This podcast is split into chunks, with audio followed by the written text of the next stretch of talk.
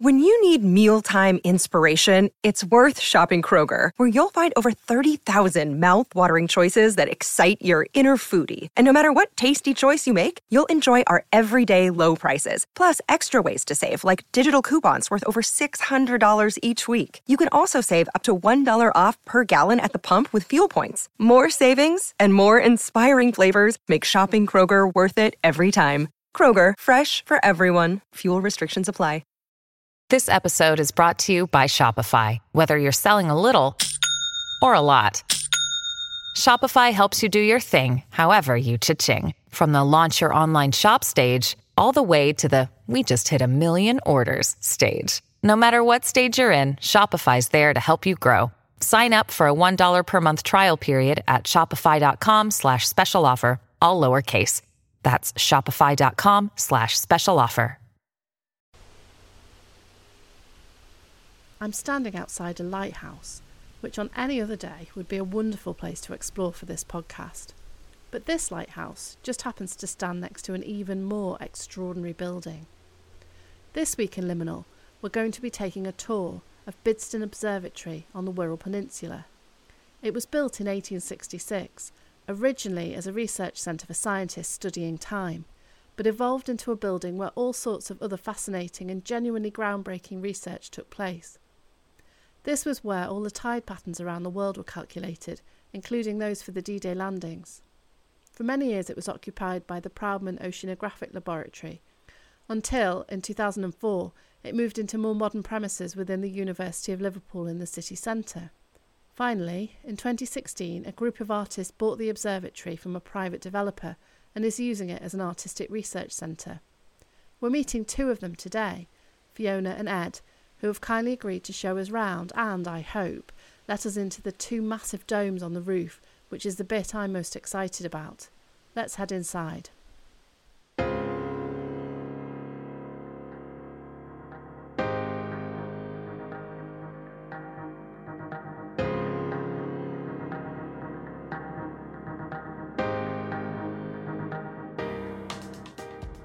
We studied sculpture, and that makes you this weird jack of all trades, but yeah. master of none. But you're like, oh yeah, sure, we can have a go at that, you can have a go at this. Passionate and, fact oh. in Liverpool, the director there had told Fee about the observatory, and at that point it wasn't on the market, and it was in this kind of like limbo with what was going to happen to it, and we just became kind of fascinated by it. And we met Stephen and Mandy in the lighthouse, and we were explaining what we were trying to do, and it, we realised it aligned quite closely with The, the stuff that they're doing there now with the museum and trying to save the building as well.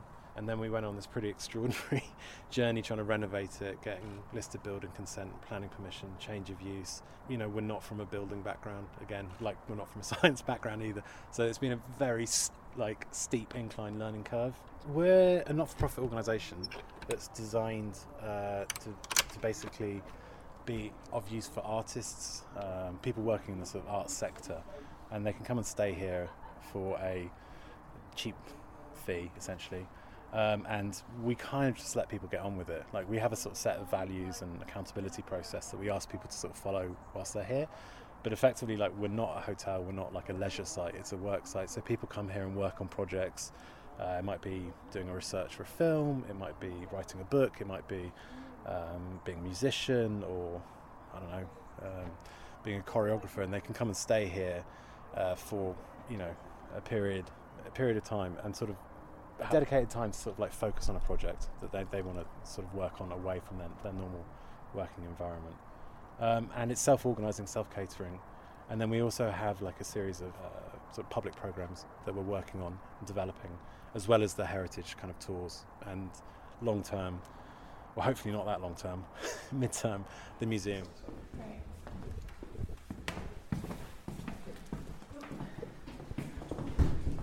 This room in here is uh, really interesting. This is uh, the Doodson-Légé tidal prediction. Really beautiful machine. It's, it's recently been refurbished, and it's on display in um, the National Oceanographic Centre in Liverpool. And I think you could, yeah, you can go in and visit it. And I think on certain occasions they have it working as well. They do a demonstration of it, and it's really beautiful. It's all kind of like brass gears and cogs and pulleys. And this was the machine that they basically uh, Doodson and the French machinist uh, Lège, that's why it's called the Doodson-Légé, um, made this machine, and it was it was the first computer effectively that could do these accurate, and I think it was one year's worth of tidal predictions, the height, the, the, the tide height and time anywhere in the world, which, you know, you sort of take for granted now, but up until, when was it, mid-thirties, is it early in the thirties, yeah. twenties, thirties? Up until that point, like, they just, and obviously that's got huge ramifications for shipping, like, especially in Merseyside, with this really tricky sandbar at the mouth of the estuary. Yeah. It's really tricky to get into, so knowing the tide tide times is, like, critically important. But I mean, it's it's still, well, I think it's half an hour normally for like a standard prediction, but it can still do that. Yeah. This, the reason we got the picture here is because the machine was actually in that room. So that was the room they had it in, and they were using that room. I mean, whenever we do a tour, it's always interesting because there's always someone that's worked here or is a passionate horologist or astronomer that always knows more than we do. So we're quite often getting corrected, which is fine, you know, we're on a learning curve, we're not from a science background.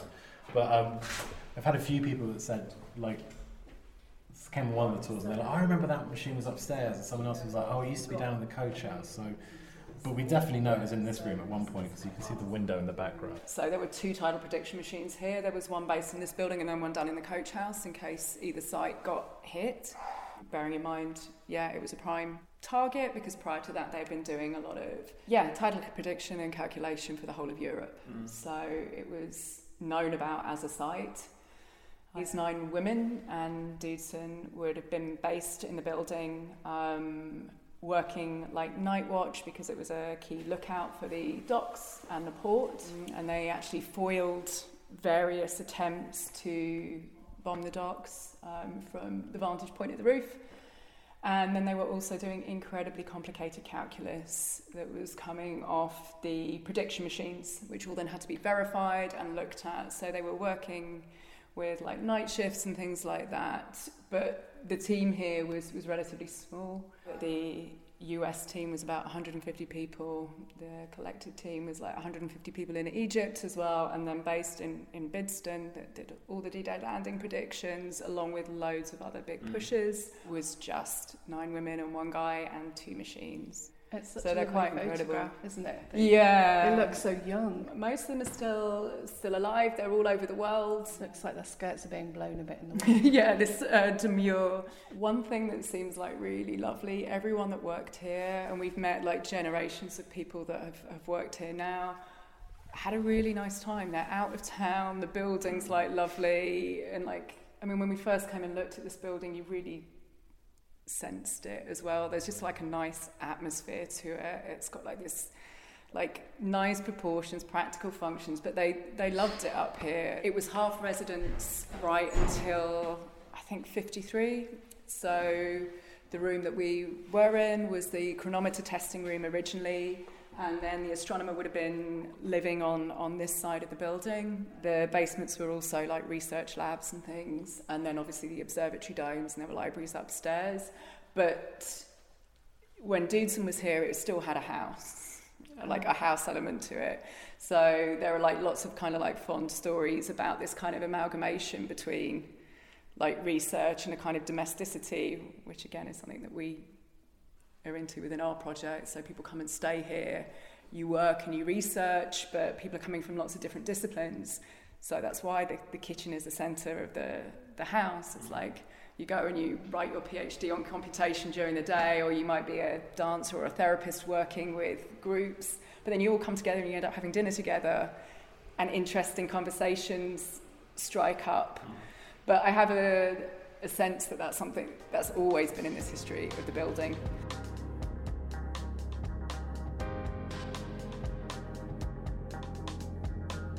Earth tide research is basically taking into consideration that not only do you have huge bodies of water moving around that are affecting the continental plates um, and causing them to tilt, but you also have like the moon moving around the, the earth and the sun to a lesser degree as, as we move around the sun. That causes a, a gravitational field that deforms the shape of the earth from what we think of as this perfect sphere.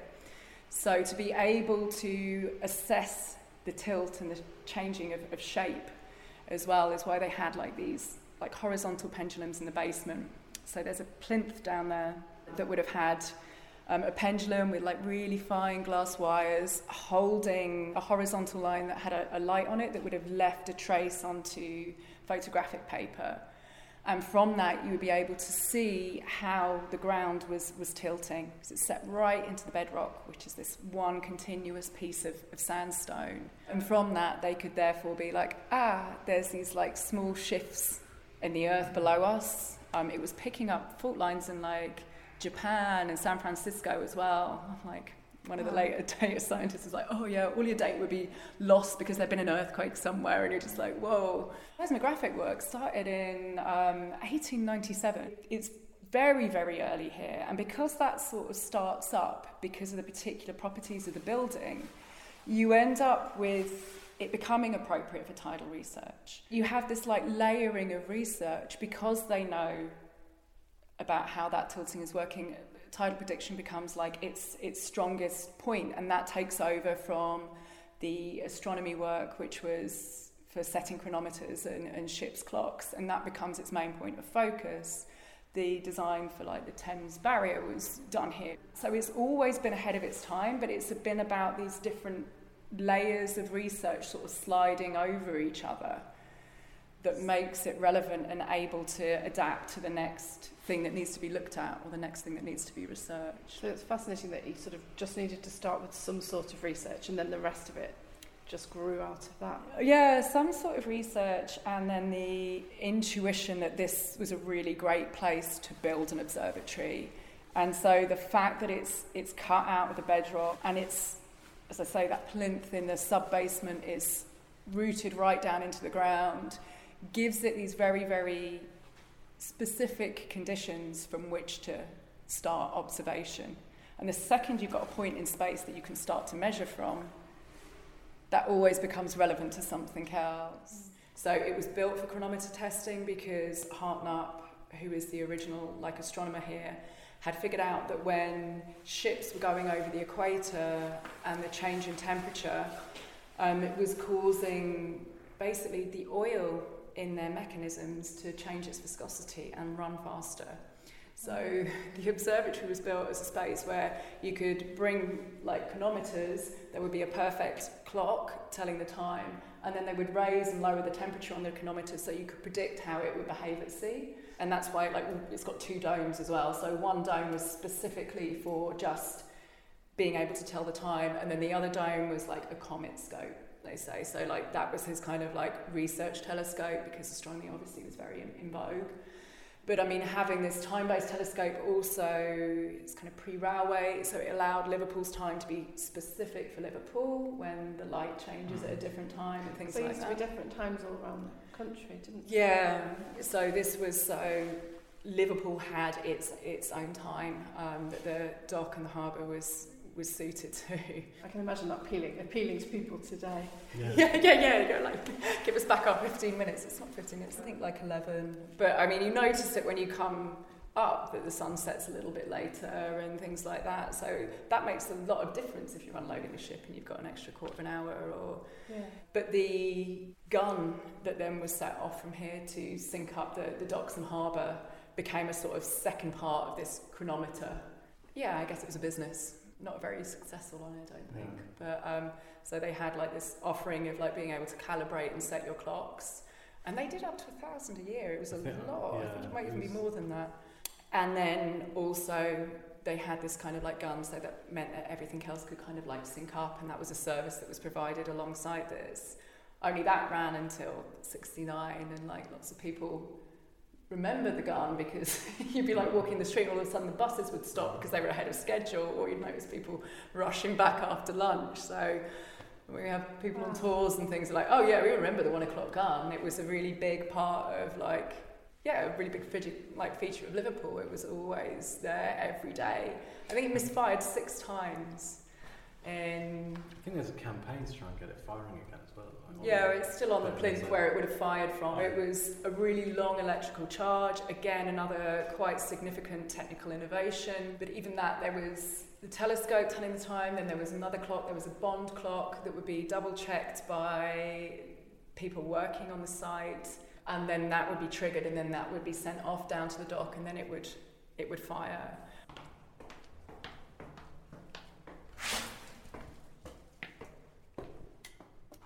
Show you the sub-basement. Oh yeah. This was.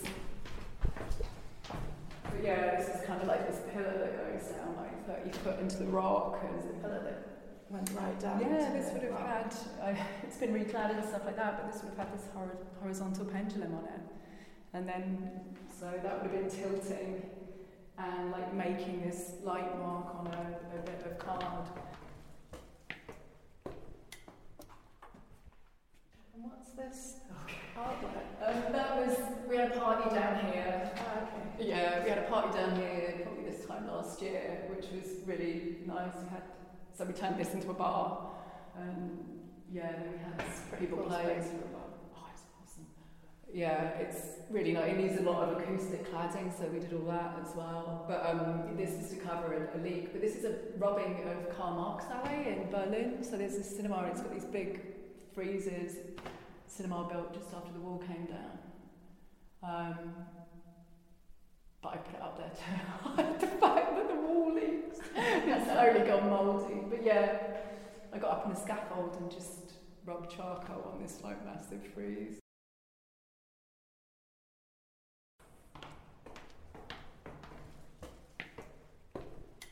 The basement space of the observatory is the same as the upper floors as well, so there's an equal amount of space underground, and we're now standing in what would have been one of the chronometer rooms, so they would have been able to, in the large space above, they'd have been able to heat from below from, from this space.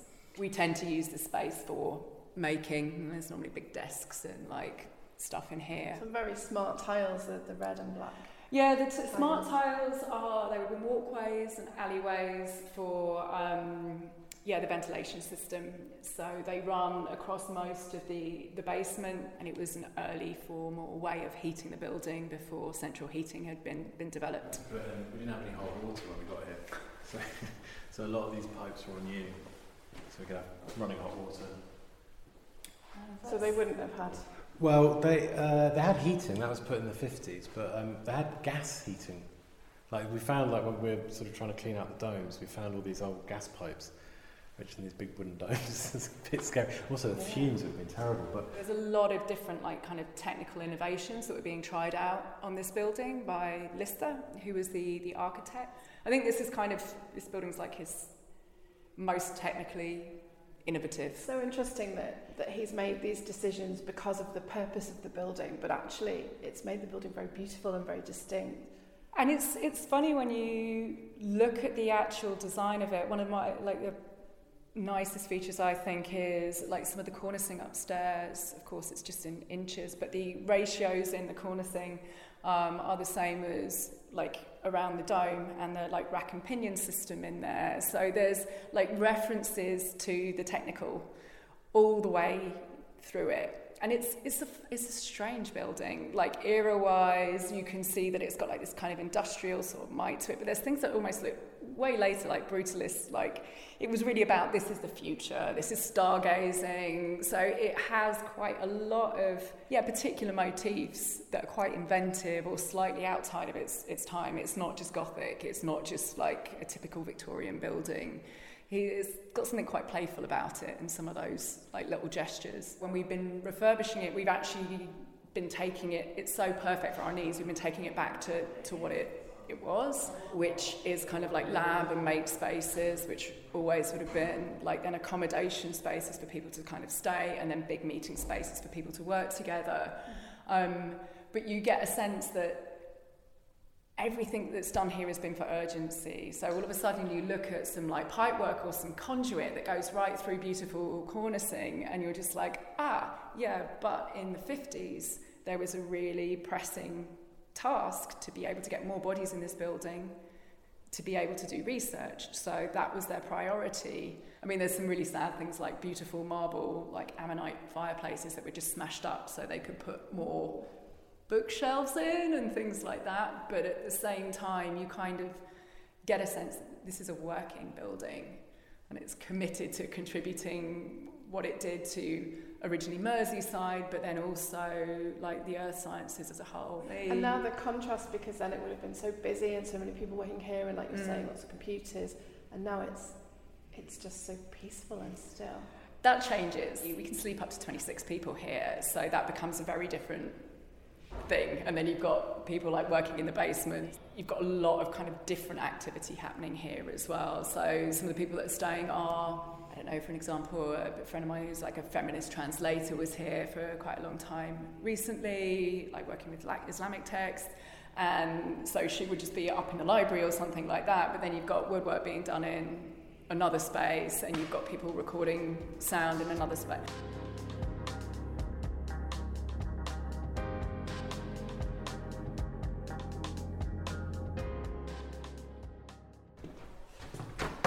Like most of the rooms are kind of like double bedrooms and stuff. Oh, this wow, is the yeah. dormitory. Weirdly, like it's we've had loads of groups. It's just like we had a women's group around the other day, and they all slept in here. I was just like, I put you in all these places around there. They're like, no dormitory.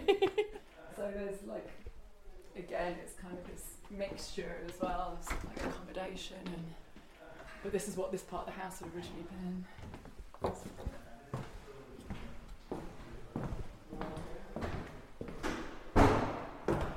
Did you look at the original colours, or have you just chosen this lovely green? Chosen, but the only one, this, which I mean looks a bit like a pub, but the bathroom, uh, that's Mersey Docks and Harbour Board colour scheme. Oh, so wow. When we took, this was an old, um, that is bright yellow and lots of dark green. Yeah, but that was that was colour matched, and some of these like this. This one's a funny one because.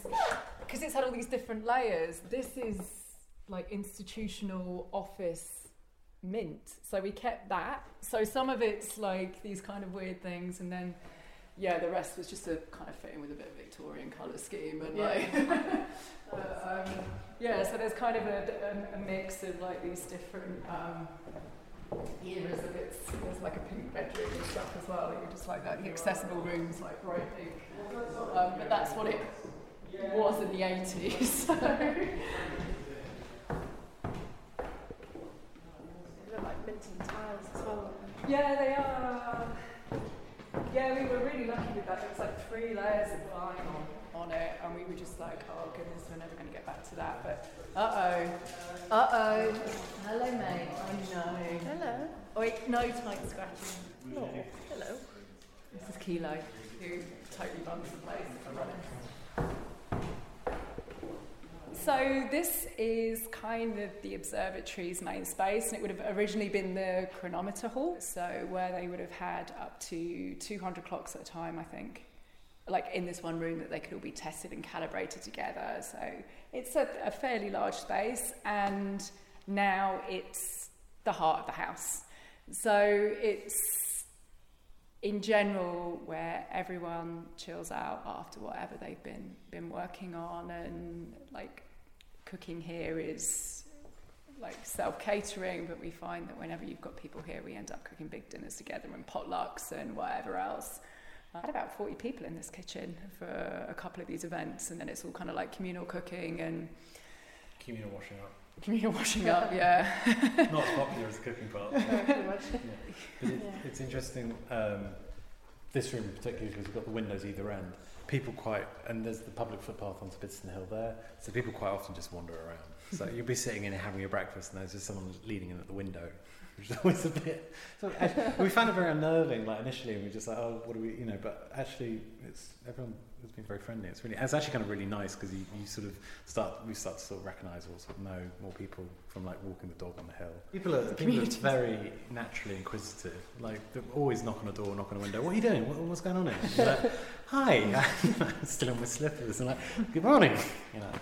So yeah, there's been there's been a lot of support, a lot of goodwill. Actually, it's been really um, it's been really exciting to sort of have these have people locally kind of engaging with it and being supportive, and yeah. I think kind of interested to see something happening here. Yeah, just got to make good. It work now. And of course, you've got this amazing view of, of Liverpool right through yeah. this massive, massive window. Yeah, it's incredible. And these two, the trees, I love. These are like apparently there's only eight cedars of Lebanon on on the Wirral, but those two. you can see them in the original photos. They were like put in as tiny shrubs. So like in one hundred fifty years, they've grown into these huge trees. They frame the view. It's like yeah, a painting. It's beautiful.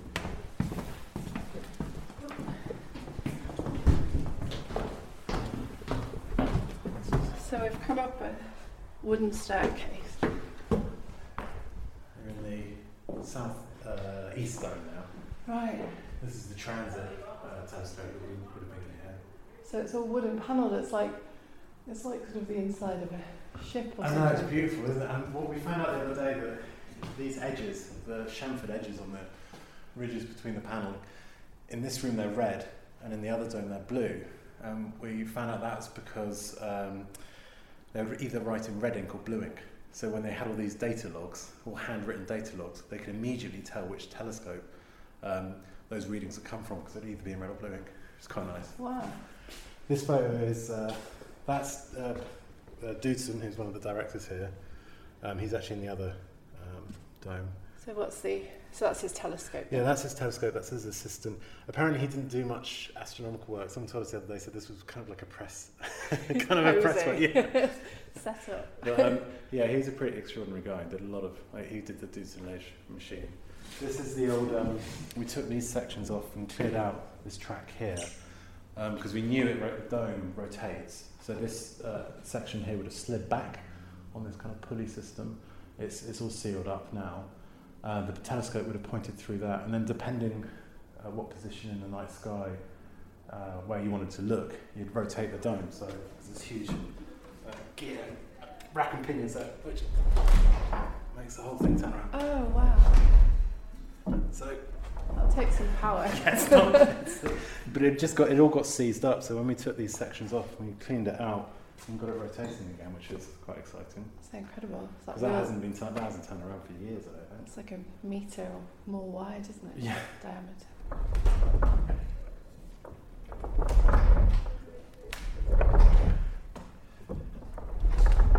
That's just beautiful. It's extraordinary. I mean, one thing, um, the covering on it uh, was put on, I think, in the seventies or eighties, and um, I'm guessing it's because the copper on the outside was starting to give way, was starting to leak, and now that material is starting to give way. So one thing we're kind of uh, trying to plan is, is how to do like a National lot- Lottery heritage bid, because they're going to have to be refurbished, which is going to be a massive job. um, that's the next plan. And it's quite cold up here as well. Yeah, there's no. There was a plan to put one of these early computers in this room, which would have been uh, interesting, because yeah, you've just got, it's very drafty, because underneath that track there, you're just straight out into the elements. So very cold in the winter, very hot in the summer. So if you come out here, I'll show you the roof a bit. Oh, brilliant.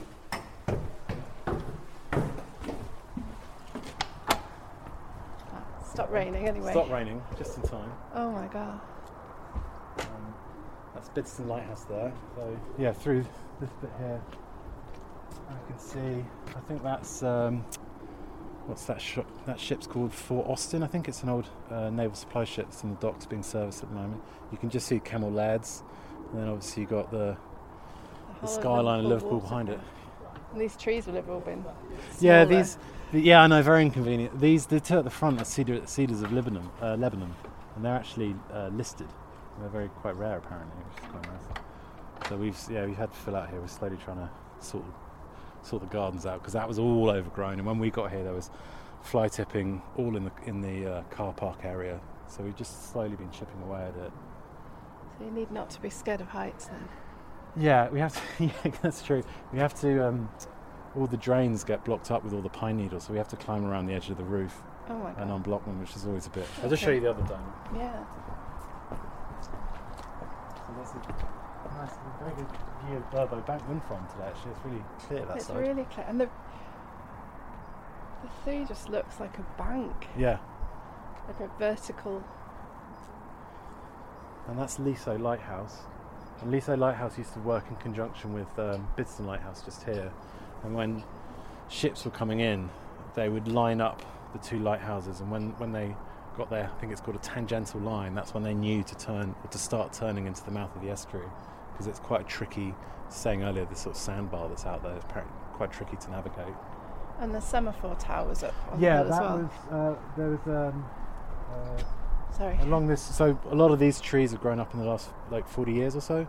Um, this ridge, can you see the windmill, Bidston windmill? Um, just if you come this way a bit, I think you just you just see the two sails. Oh yes, sticking out. So between here and, and the windmill, uh, that's this is Bidston Hill, the ridge of Bidston Hill, and that's where there was this um, uh, flag station. So the ships that was spotted by the lighthouse coming in, they would send someone out, raise the flags. As a merchant or as a shipper, you could buy a flagpole on Bidston Hill.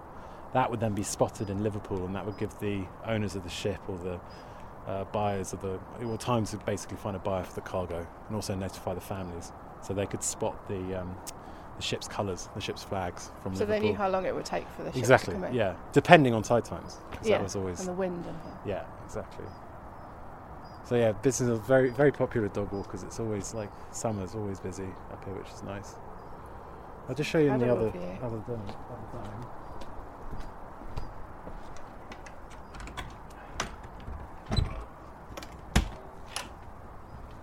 A bit tight on through here. So slightly higher ceiling this one. Higher, yeah. We haven't got this one turning yet. But we've kind of we kind of just left it as as we found it. We cleared it out quite a bit. There's a lot of storage and junk in here, um, but we kind of just wanted to leave it as it is. Unfortunately, these windows got put in, the, the perspex windows, before the listing was made. Part of the renovations, if and when it ever happens, hopefully, uh, would get rid of the P V C because it's not really, you know, historically Victorian material, is it? No. It makes you feel very small sounding. Yeah, it's got some there. Really weird acoustic property. If you stand, if you stand there and speak, can you hear some like yeah, very weird? If you say if you say something, you can hear this like hello. Sort of through. If you move around a bit, it's sort of. What we're listening? Oh yeah. Yeah, there you go. There. It's a weird spot, isn't it? It's something to do with this kind of. That's really strange. It's like I'm covering my ears or something yeah, like that. Like a muffled sound. Isn't oh, it? I have to step away. Wow. We had um, the B B C um, came round because we were on like a film scout type website thing, and um, the B B C were making a production of uh, War of the Worlds, and they needed yeah, a they Victorian did that they yeah they needed like a Victorian era um, observatory dome to film a scene where the astronomer notices something strange happening on Mars, and they they didn't go for it, which is a bit of a shame. I mean, like, I don't know how many Victorian kind of yeah, observatory domes are left, yeah. No, maybe they maybe they're loads. Maybe, maybe it was just the practicalities. Yeah, of it. I think so. P V C windows. So do, would they take do the telescopes come apart? Because it's not a great yeah, deal um, of room to bring it in. Pass. I'm not completely sure. The um, one of the telescopes is on display on the top floor of the World Museum, and they've got it's quite weird actually. They got um, they got like a mock-up of of, of a corner of, of one of the domes. And a mannequin in there, kind of sitting.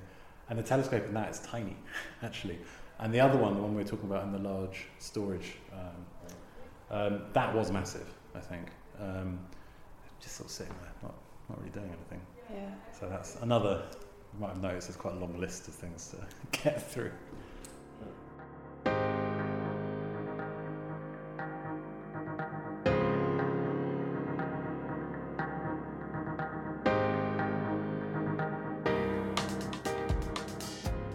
This episode of Liminal was presented, produced and edited by me, Laura Davis. You can find the series wherever you listen to your podcasts, but for exclusive, interactive, immersive content, download the Endel app for iOS and Android. Liminal is a Laudable production for the Liverpool Echo. You can find out more about Laudable and its other local podcasts by following us on social media, on Twitter, where we are at Laudable Pods, and Instagram by searching for Laudable underscore podcasts. If you like what you heard, please rate and review Liminal and help other listeners discover us too. We'll be taking a break for a little while as the country is in lockdown, making recording any more episodes impossible at this time. But don't forget that you can listen back to all eight episodes of Liminal so far and appreciate our fascinating coastline from the safety of your home. Stay safe.